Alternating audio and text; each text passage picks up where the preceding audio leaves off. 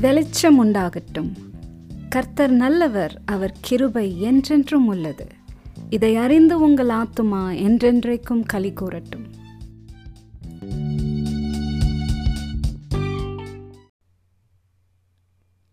யோவான் பதினைந்தாம் அதிகாரம். நான் மெய்யான திராட்சை செடி என் பிதா திராட்சை தோட்டக்காரர். என்னில் கனி கொடாதிருக்கிற கொடி எதுவோ அதை அவர் அறுத்து போடுகிறார். கனி கொடுக்கிற கொடி எதுவோ அது அதிக கனிகளை கொடுக்கும்படி அதை சுத்தம் பண்ணுகிறார். நான் உங்களுக்கு சொன்ன உபதேசத்தினாலே நீங்கள் இப்பொழுதே சுத்தமாயிருக்கிறீர்கள். என்னில் நிலைத்திருங்கள். நானும் உங்களில் நிலைத்திருப்பேன். கொடியானது திராட்சை செடியில் நிலைத்திராவிட்டால் அது தானாய் கனி கொடுக்க மாட்டாதது போல் நீங்களும் என்னில் நிலைத்திராவிட்டால் கனி கொடுக்க மாட்டீர்கள். நானே திராட்சை செடி. நீங்கள் கொடிகள். ஒருவன் என்னிலும் நான் அவனிலும் நிலைத்திருந்தால் அவன் மிகுந்த கனிகளை கொடுப்பான். என்னை அல்லாமல் உங்களால் ஒன்றும் செய்யக்கூடாது. ஒருவன் என்னில் நிலைத்திராவிட்டால் வெளியே எரியுண்ட கொடியைப் போல் அவன் எரியுண்டு உலர்ந்து போவான். அப்படிப்பட்டவைகளை சேர்த்து அக்கினியிலே போடுகிறார்கள். அவைகள் எரிந்து போகும்.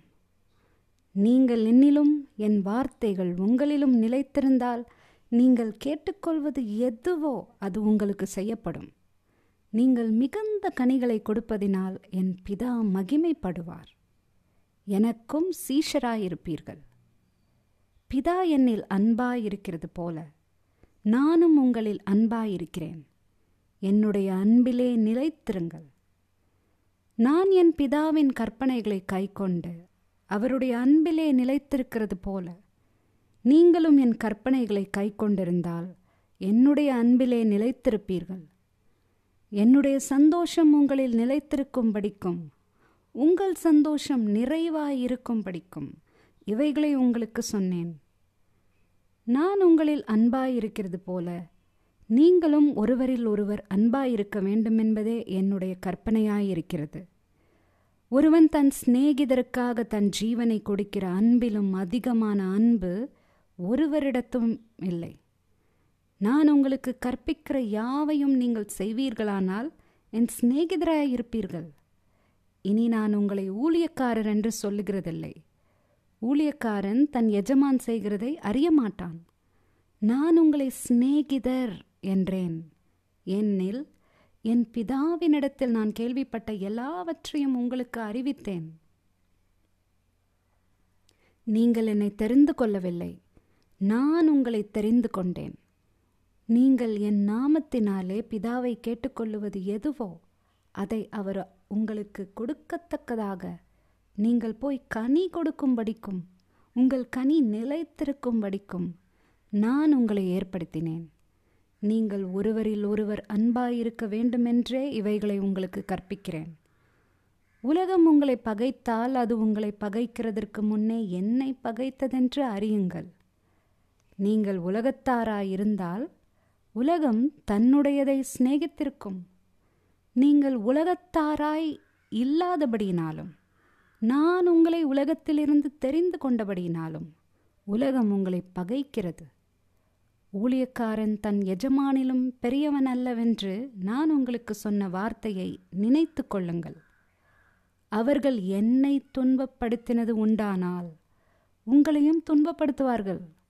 அவர்கள் என் வசனத்தை கை கொண்டது உண்டானால் உங்கள் வசனத்தையும் கை கொள்ளுவார்கள் அவர்கள் என்னை அனுப்பினவரை அறியாதபடியினால் என் நாமத்தின் நிமித்தமே இவைகளெல்லாம் உங்களுக்கு செய்வார்கள்.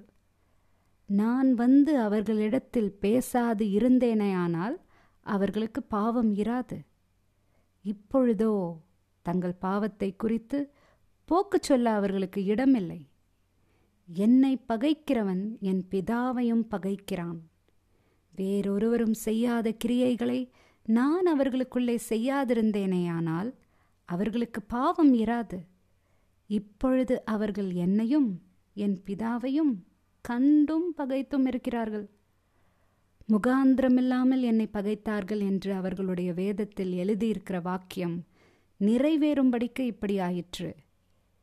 பிதாவினிடத்திலிருந்து நான் உங்களுக்கு அனுப்பப் போகிறவரும் பிதாவினிடத்திலிருந்து புறப்படுகிறவருமாகிய சத்திய ஆவியான தேற்றரவாளன் வரும்பொழுது அவர் என்னை குறித்து சாட்சி கொடுப்பார்.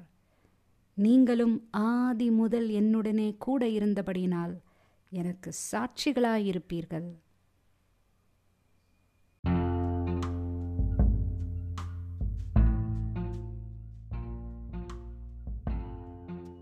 கர்த்தாவே உமது வேதத்திலுள்ள அதிசயங்களை நாங்கள் பார்க்கும்படிக்கு கிறிஸ்துவின் மூலம் எங்கள் கண்களை திறந்ததற்காக நன்றி.